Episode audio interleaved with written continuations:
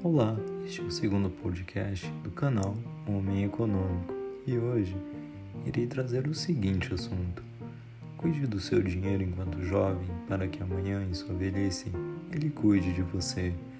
Essa frase é esquecida por todos nós enquanto jovens. Buscamos sempre viver e curtir nossa juventude enquanto o tempo passa, também o nosso dinheiro. Não estou dizendo que não devemos aproveitar nossos momentos mas aproveitar com consciência, sabendo que amanhã é um novo dia. Um novo dia que não podemos prever, e dado algo que não prevemos, é necessário sempre ter uma reserva. Quando falamos de reserva, não digo sobre deixar seu dinheiro em uma poupança e ficar lá, não. Precisamos cuidar do nosso dinheiro e fazer com que ele multiplique dia a dia. Mas então, homem econômico, o que tudo isso quer dizer?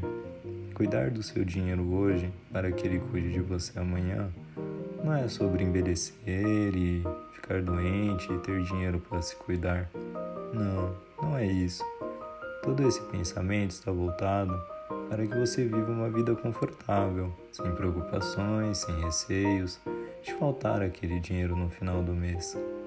A partir do momento que você possui consistência em seus investimentos, mesmo que seja 100 reais por mês, todos os meses durante 35 anos, além dos rendimentos, quanto você acredita que irá ter para viver bem? Não precisa ser um gênio dos investimentos para envelhecer com dinheiro na conta. É necessário que você possua consistência e estude, leia, busque o conhecimento para hoje.